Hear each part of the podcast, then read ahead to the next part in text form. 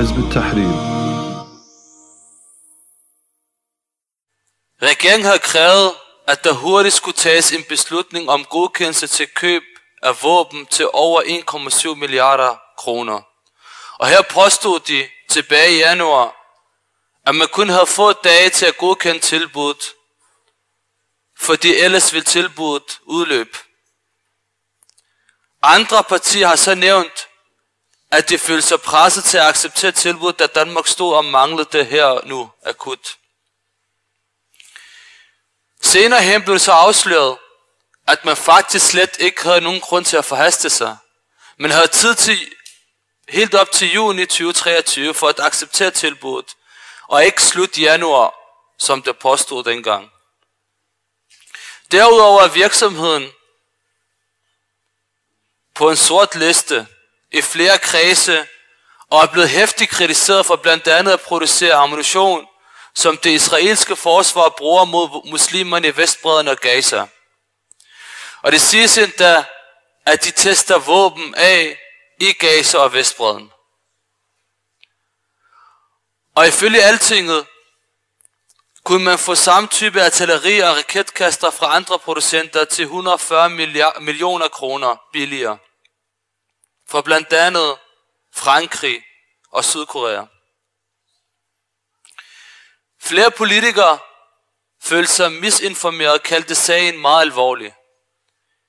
Enhedslistens finansordfører sagde, jeg kan ikke undgå at få den tanke, at man bevidst har hastet de her indkøb igennem for at undgå at få en offentlig debat, der kunne have ført til en anden beslutning. Konservativs finans- og forsvarsordfører Rasmus Jarlov sagde, det bidrager til et billede af, at regeringen i den grad har haft en dagsorden om at presse det her igennem så hurtigt som muligt. Det har været så vigtigt for den, at de har følt sig nødsat til at misinformere Folketinget og bruge falske argumenter. Man må forvente, at de holder sig til sandheden, når de skriver til Folketinget.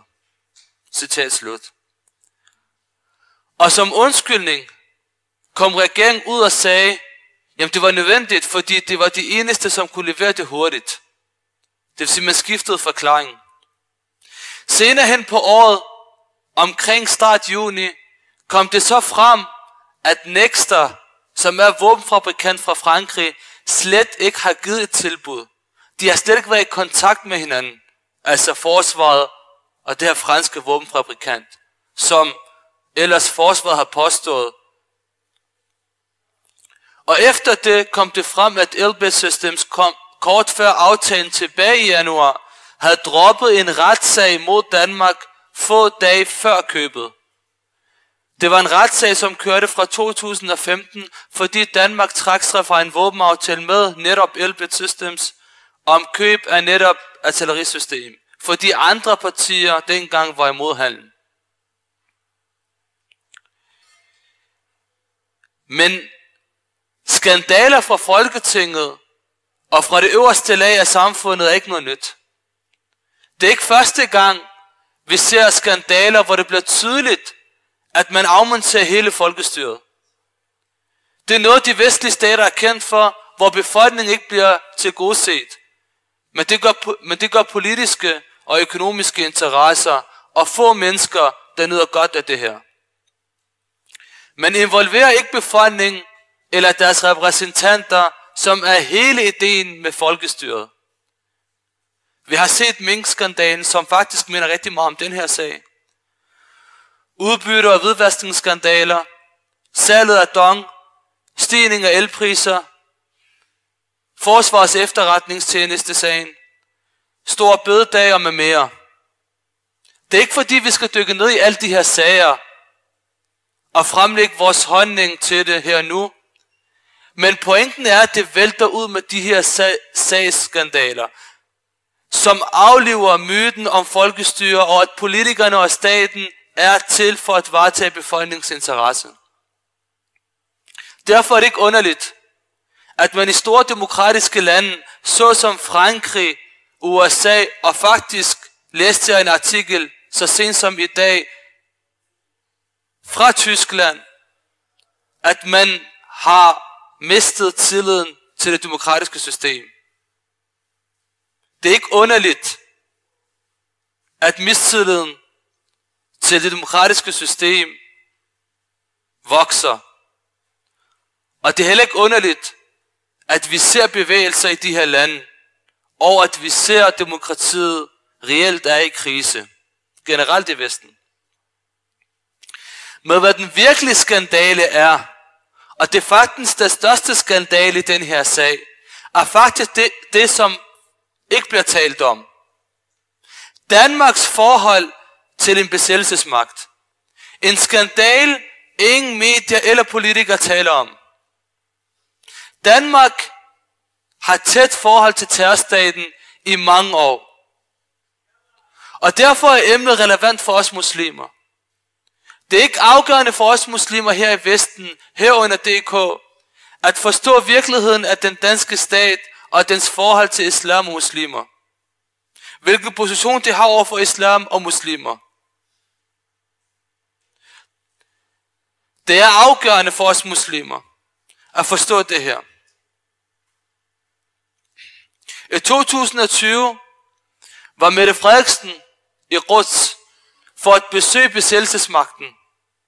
Her var hun til møde med den nu tidligere præsident for besættelsesmagten, Reuven Rivlin. Her sagde Mette, det er et meget stærkt venskab, der er et meget stærkt venskab mellem Danmark og Israel.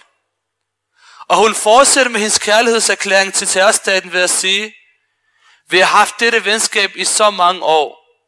Danmark har støttet Israel helt fra begyndelsen. Og vi er stadig meget, meget nære venner. Citat slut. I år er det også kommet frem, at israelske F-35 kampfly med militært udstyr fra Danmark har deltaget i bombardementer i Gaza i maj 2021 og august 2022 hvor det meldes, at 75 børn blev dræbt og flere såret. Flere menneskerettighedsorganisationer har været ude at sige, at Danmark øjeblikkeligt må stoppe både direkte og indirekte eksport af våben og ammunition af sikkerhedsudstyr til det israelske militær. Fordi de er med til at bidrage og støtte op om krigsforbrydelser ifølge deres egen lovgivninger.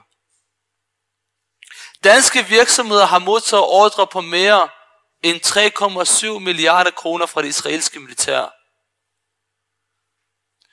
Derudover var der sagen, hvor Mette Frederiksen indgik et samarbejde med Israel om coronavaccine. Alt det her og mange andre åbenlyse politiske og økonomiske forhold viser klart og tydeligt Danmarks position over for den her terrorstat. Mens alt det her Samtidig med alt det her sker, så tror man med fængselsstraf for dem, som kritiserer Israels forbrydelser her i Danmark.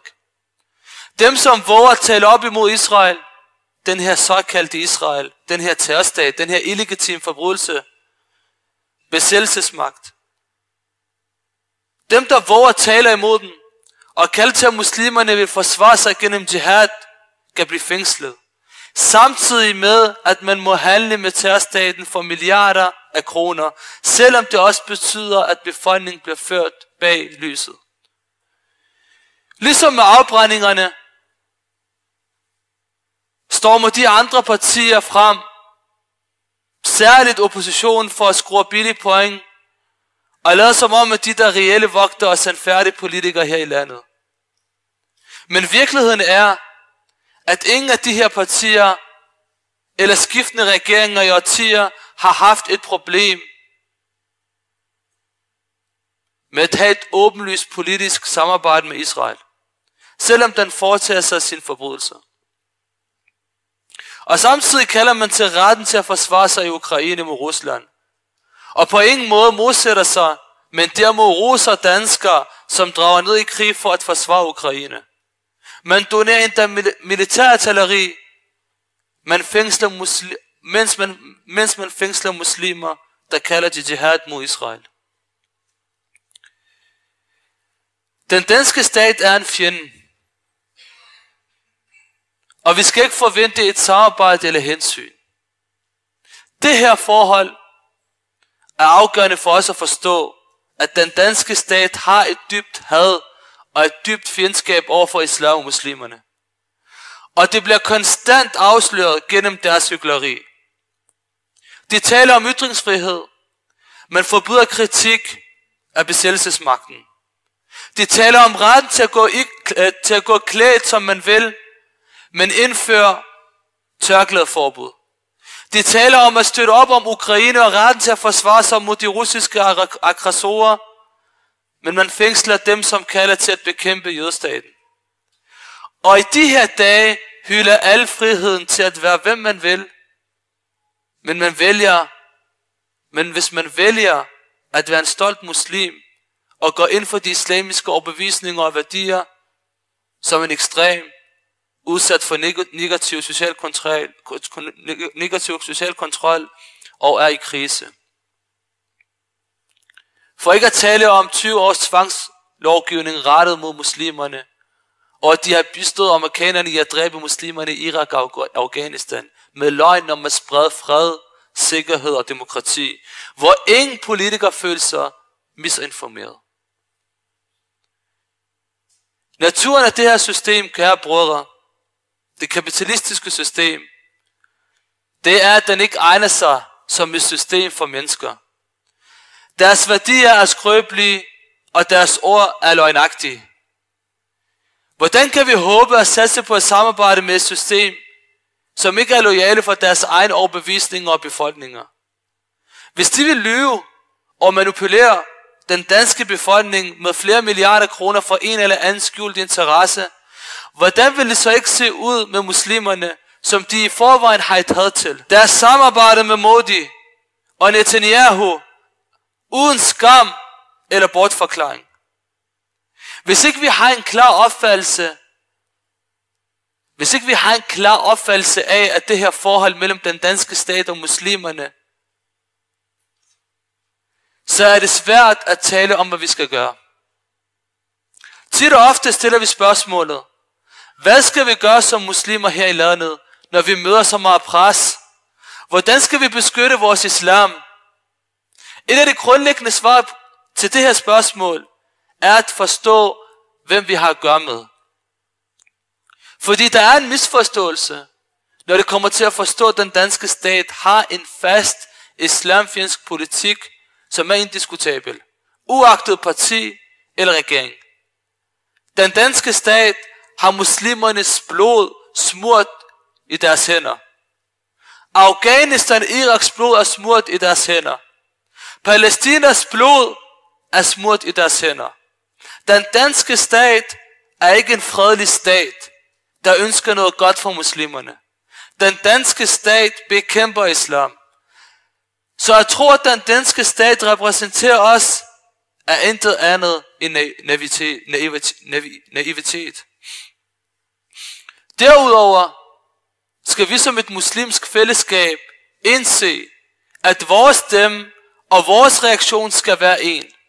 Uanset hvilken sag det handler. Om det er angreb på tørklæde, angreb på Koranen, angreb på vores sendebud, lukning af muslimske friskoler, social kontrol mod muslimske familier og deres børn, racistiske lov, ghetto-loven, forbud mod islamiske ytringer, og senest med den her sag og den danske stats forhold til terrorstaten, som selv ifølge international lov begår forbrydelser ved at fortsætte med bosættelse, altså besættelse, efter, efter 1967-grænserne. Det vil sige den danske stats deltagelse i besættelsen af Palæstina. Fælles for alle de her sager er, at det er angreb på islam og på os muslimer. Det er et angreb på islam og på os muslimer. Derfor skal vores reaktion være en. Og den skal være på basis af islam. Og det er rigtigt, at islam ikke kræver, at vi nu griber til våben og udfører følelsesmæssige reaktioner, der fører til synd. Men islams reaktion er heller ikke blot at være passiv og nøjes med at lave dua og bede Allah subhanahu wa ta'ala om straffe dem i akhira. Islam kræver handling. Islam kræver, at vi forsvarer den ved at vi afslører deres angreb, modstår den ved at blotte deres falske ideologi og deres umenneskelige livssyn og deres ondskabsfulde politi- politik over for islam og muslimerne. Og at vi arbejder ihærdigt og kollektivt for at etablere den reelle løsning, som er khilafastaten i muslimernes land. For det er den eneste, der kan sætte en stopper på alle de her angreb på islam og muslimerne. Og det er den eneste, der kan kurere os mod den kraftknude, som Vesten har plantet i vores hjerte. Jeg beder Allah subhanahu wa ta'ala om at fremskynde dagen, hvor den her stat, Khilafah-stat, bliver etableret hurtigst muligt, og, vi, og hvor alle muslimernes sager bliver løst en gang for alle. Amin. Walhamdulillahi rabbil alamin. Det er jeres tur. I er velkommen til at stille spørgsmål eller komme med jeres kommentar. Både dem af jer, der er her fysisk, og dem af jer, der følger med live over vores Facebook-side. Det skal bare lige siges, at vi har til 2045 grundet salat til Maghrib. Ordet jeres, værsgo. Øh, der er et spørgsmål her, som jeg lige har modtaget på skrift. Jakob Ellemann har mødt massiv kritik for våbenindkøbet. Nogle vil sige, at det er netop er udtryk for, at flertal af politikerne faktisk ikke ønskede at købe fra sionistbesættelsen, samt at systemet fungerer, fordi resten af Folketinget reagerer. Hvad siger du til det her? Øh, Barakallah fik brug for de spørgsmål, og relevant spørgsmål.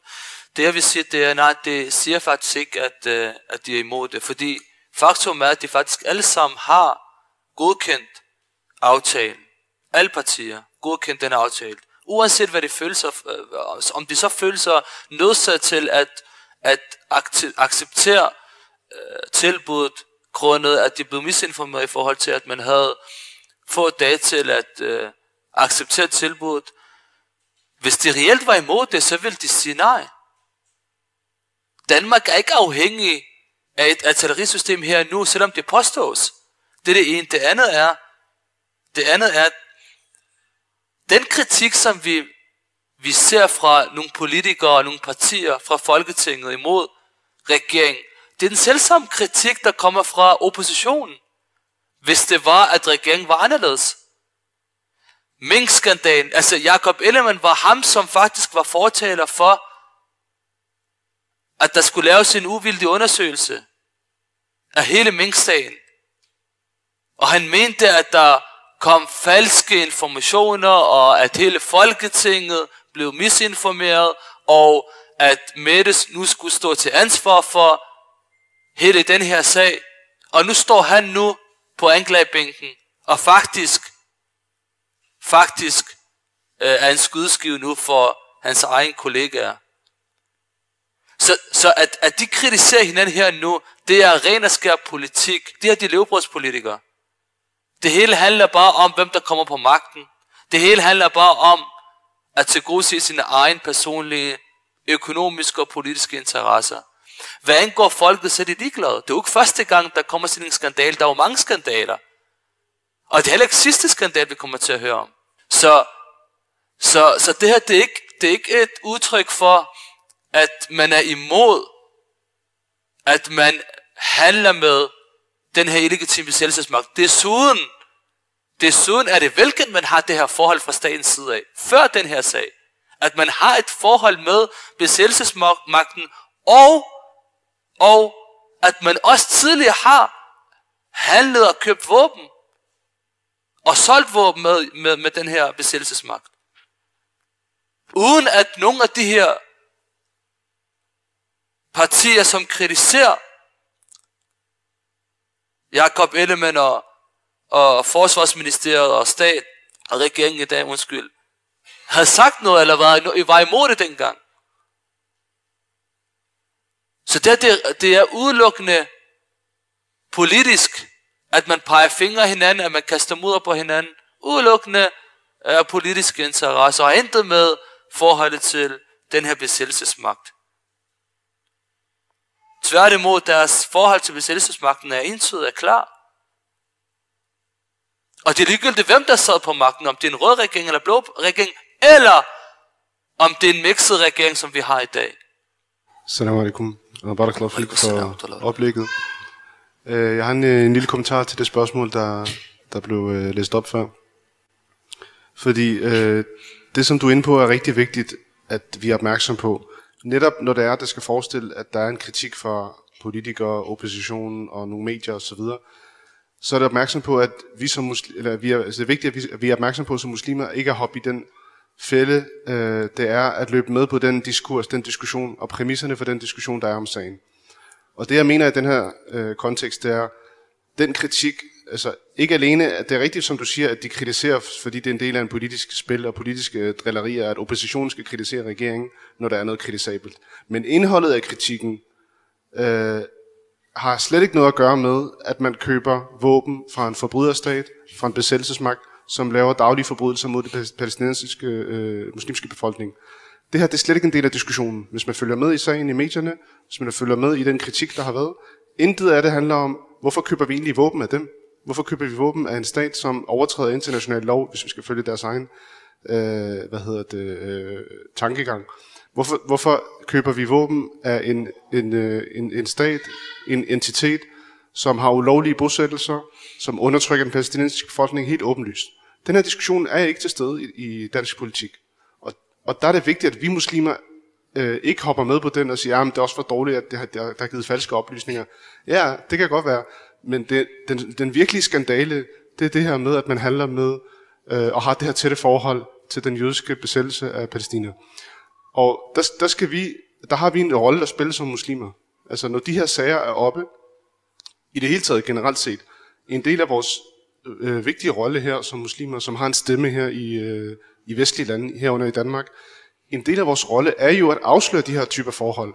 Afsløre de vestlige staters med delagtighed og medvirken til forbrydelser mod muslimerne, også over for deres egne befolkninger, også over for danskerne. Når den her diskussion, den, øh, eller når den, sådan en sag som den her kommer op, og den bliver diskuteret, den bliver diskuteret i medierne, den bliver diskuteret måske på arbejdspladsen, den bliver diskuteret af folk alment, så er det vigtigt, at vi er skarpe, og vi ser igennem øh, den manipulation, der er, og kan skære igennem og sige, den virkelige skandale er faktisk ikke det, der bliver diskuteret og kritiseret. Den virkelige skandale er det her, at Danmark har så tæt forhold og er villig til at købe våben øh, fra sådan en her øh, besættelsesmagt, og, og dermed gør sig medskyldig i dens forbrydelser. Kan danskerne lægge navn til det? Kan danskerne stå model til det? Der skal man, der skal man kunne skære igennem og afsløre øh, det her forhold her, og ikke hoppe med på den procedurekritik eller kritik af øh, fejlagtige oplysninger, som er det, der er fremhævet. Så, så her har vi en vigtig rolle, og, og, og når vi tager sagen op, så skal vi være opmærksomme på de ting, som ikke bliver diskuteret. Nogle gange i politik og i medier, det der ikke bliver sagt, er vigtigere end det, der faktisk bliver sagt. Og det, der ikke bliver sagt, afslører med mere end det, der bliver sagt. Ligesom i det her tilfælde. Diskussionen burde være omkring de forbrydelser, som øh, den her entitet begår, men det er ikke det, der bliver diskuteret. Og så er det vores opgave at skære igennem og sætte fokus der. Meget Vi har et skriftligt spørgsmål her også. Øh, fra en søster. Assalamu alaikum wa alaikum salam wa rahmatullah. Man kan ære til sidde med en følelse af magtesløshed omkring Palæstinas besættelse. Hvad kan vi som muslimer stille op her? Uh, Barakallahu fiki for spørgsmålet. Godt spørgsmål. Det vi kan gøre som muslimer, først og fremmest skal, skal vi forstå, og det, det, det læser jeg også ved spørgsmålet, at man, man skal forstå, at vi har et ansvar. At vi som muslimer, selvom vi er her i Danmark, vi har et ansvar overfor det, der foregår i Palæstina. Fordi Palæstina er en del af den islamiske umma, og vi er en del af den islamiske umma. Geografiske placeringer og seismikogrænser adskiller ikke den her umma. Så det er det vores ansvar. Det er det ene. Det andet er at kalde til den reelle løsning og arbejde for at realisere den reelle løsning. Det er det, som vi er ansvarlige, over, ansvarlige for. Og det er det, som er vores pligt som muslimer. Det er det, vi skal stille op. Det er, at vi kalder til den reelle løsning, som er, at muslimerne forener sig under en stat, Khilafah-stat, der mobiliserer muslimernes herre og befrier Palæstina en gang for alle. Alle andre løsninger, som er blevet fremlagt gennem historien, gennem tiden, siden Palæstins besættelse, er alle sammen løsninger, som har været uegnet. Det har været falske løsninger. Selvom man har haft håb, selvom man har haft ønske, selvom man har haft entusiasme til at løse problemet, så har man bare ikke rigtig fremlagt en reel løsning til problemet. Den reelle løsning, det er, der er en besættelsesmagt. Islamisk set er det en besættelsesmagt. Islamisk set skal den fjernes hurtigst muligt. Islamisk set ligger ansvar på dem, som har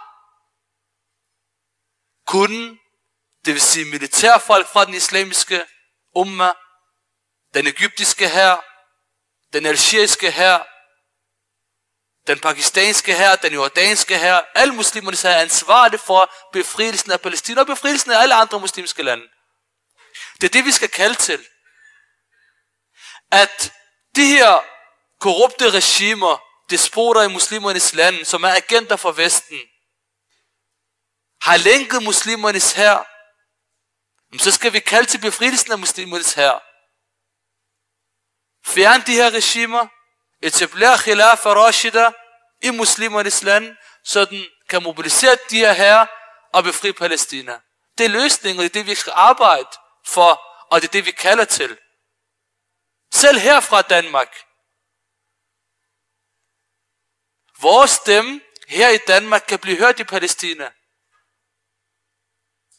Og vores påvirkning og indflydelse kan være endnu stærkere og endnu større herfra end muslimerne i Palæstina. Og det må vi indse, og det skal vi forstå. Så det, det er i korte træk, det vi skal stille op med den her sag, Palæstina, som er muslimernes sag, ummas sag, og en hvilken som helst sag, der vedrører umma. Om end det er besættelse, eller om end det er det, vi ser her i Danmark, af afbrænding af mushaf, hån af Muhammad sallallahu og angreb på islam, og så videre.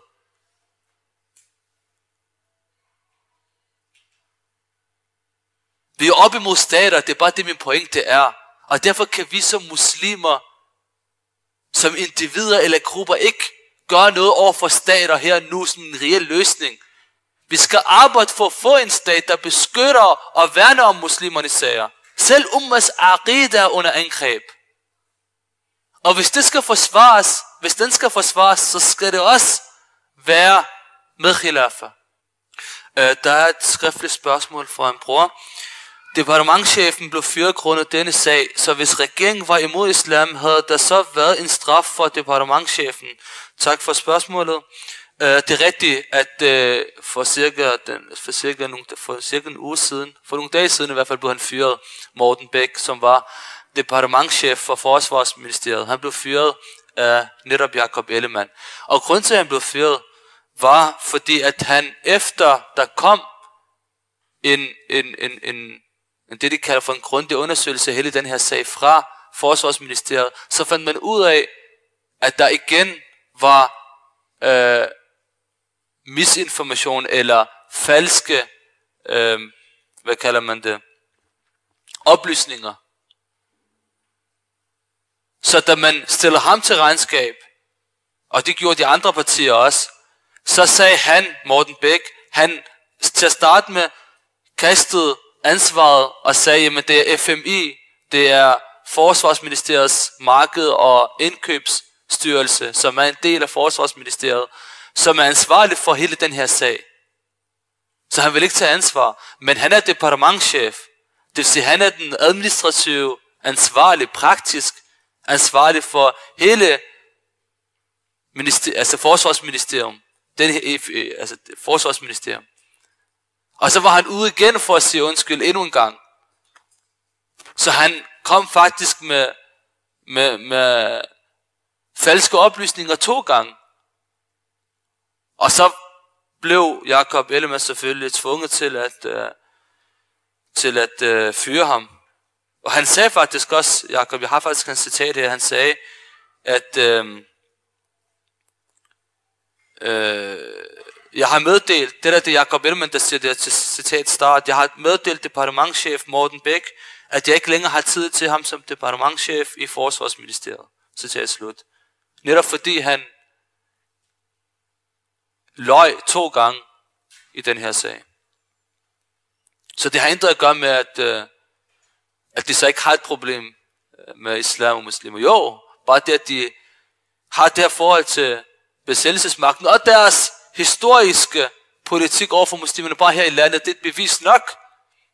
Glem deres udenrigspolitik, glem Afghanistan, glem Irak, glem Palæstina, bare deres indrigspolitik er bevis nok til at vi kan indse som værende muslimer, at den her stat, den danske stat, er fjende af muslimerne og islam. Jeg har en kommentar til den kommentar, der blev stillet på Facebook i forhold ja, til, ja, i forhold til øh, det her med, jamen prøv at se, øh, de politiske partier, de, de er imod, og de reagerer nu, så systemet fungerer, ikke? I forhold til det her, der kan man sige, at, at de reagerer først, når altinget sætter fokus på det, som du, øh, altså, jeg mener også, du kom ind på det, men, men de reagerer først, når skaden er sket, når, medie, når der er en, et medie, der ligesom har sat fokus på det, så er det først her, de reagerer. Det er først her, hvor, hvor, hvor de tager afstand, fordi øh, ellers, så, ellers så vil de også være medskyldige, hvis ikke de tager afstand. Så, men, men det sjove er, at øh, Jakob Ellemann, han, han melder sig syg. Det virker heller ikke tilfældigt, at han melder sig syg lige efter den her aftale, vi snakker om, der går ikke længe, så et par dage måske, så melder han sig syg. Og så helt et halvt år frem, altså der må være et eller andet stor interesse i, siden han, han øh, melder sig syg i så lang tid, at han er villig til at ligesom, øh, indgå den her aftale, og så melde sig syg. Og, og jeg ved ikke, jeg, har sådan, jeg, jeg tænker, at det virker heller ikke tilfældigt, hvornår han kommer tilbage det, han kommer tilbage i, midt i alt det her koranafbrænding, alt det her med, øh, så, så det virker heller ikke tilfældigt, hvornår han kommer tilbage. Øh, fordi han ved også godt, at han vil øh, få, hvad hedder det, den her storm, altså det her imod sig, ikke? Øh, og normalt sådan en her, øh, altså i forhold til det her med øh, aftalen, den blev indgået så hurtigt, normalt de her aftaler, øh, i forhold til det, jeg, jeg, jeg lyttede til sådan en øh, nyhedspodcast, TV2's nyhedspodcast, at, øh, hvad hedder det, de her aftaler, altså, der, de kan gå, der kan gå rigtig mange år før man, øh, hvad hedder det, øh, øh, godkender sådan nogle her aftaler, øh, fire og fem år, hvis ikke endnu længere tid. Men alligevel, det gik så kort tid, og så det virker meget skummelt, ikke? Øhm, ja, det var bare lige en kommentar til, at de her aftaler, det øh, normalt der går mange år, ikke? Ja. Barakallah fik. Altså, han er, han er vendt tilbage, Jacob Ellemann, fra sin sygemelding. Øh, det er bare vigtigt at forstå, i forhold til den her sag, at fokus bør være som værende også muslimer. Det du siger er 100% rigtigt. Men det er bare vigtigt, hvor fokus er hen i forhold til den her sag. Fordi om de køber her nu, eller om der går 10 år, eller 5 år, eller 2 år, om det er skummelt, at de har misinformeret hinanden osv. Det er jo en skandal, som, du, som, som, som jeg også forstår det, du siger. Og det er en skandal ligesom mange andre skandaler. Men det, der vedrører os, det der direkte øh, er relevant for os muslimer, det er jo, det her, det er jo deres forhold til besættelsesmagten. Så selv hvis det er godkendt en aftale, og der gik måske 5 år, 10 år, deres forhold til en besættelsesmagt for os muslimer, især når det gælder Palæstin, muslimsk jord, så er det problematisk. Og det er det, vi ønsker at afsløre. Men barakallah fik på din kommentar, der er ikke... Ja, værsgo, værsgo. Bismillah. Barakallah fik for et godt oplæg og nogle gode kommentarer. Jeg har en kommentar til kommentar, nej, jeg har en kommentar til spørgsmålet, ja, som kom tidligere i forbindelse med det her med, hvad kan vi gøre? Og det er fordi, at der nogle gange i det her, hvad kan vi gøre, spørgsmål, ligger noget, som ikke nødvendigvis stod skrevet fra søsterens side, øh, men som lyder noget, eller jamen, hvad kan vi gøre herfra? Altså, vi er så langt væk, og det er så fjernt op. Altså, hvad kan man gøre for at bidrage til noget som helst? Og så lyder det lidt som om, at fordi vi er her, så er det rigtig svært. Men hvis man var der, så var det rigtig nemt. Og der er virkeligheden jo bare en anden. Om du er i Palæstina, om du er omkring Palæstina, i Jordan eller Libanon, så ved de heller ikke, hvordan du skal løse problemet. Sådan lige fra den ene dag til den anden med et svuptag. Og vi har jo set, hvordan muslimerne fra Jordan, de bevægede sig, prøvede at tage sagen i egen hånd, og bevægede sig mod grænsen, for at kæmpe imod den her sionistbesættelse. Men den, der holdt tilbage, det var den jordanske her. Det var ikke engang jøderne selv. Så det er bare for at sige, at det her med, med hvor, hvor tæt og hvor langt fra man er på besættelsen, har ikke den store indflydelse. Det, der har en indflydelse i første omgang, det er, hvordan vi opfatter hele spørgsmålet om, hvad er det, vi gerne vil have, der skal kunne gøres lige nu. Leder vi efter noget, som der løser problemet fra den ene dag til den anden, så bliver vi slemt skuffet. Du ved, nu, jeg var til tandlægen i går, og skulle egentlig bare have lavet noget tandrens og sådan noget, men jeg kan ikke fordrage det der tandrens. Jeg synes, det er rigtig ubehageligt. Og nu ved jeg, hvad du arbejder med, så du øh, sidder sikkert med det så dagligt. Jeg hader det. Jeg kan ikke fordrage det. Og jeg sagde til ham, tandlægen, som han bruger, jeg sagde til ham, Achi, sidste gang, så var der en, hun var rigtig nænsom.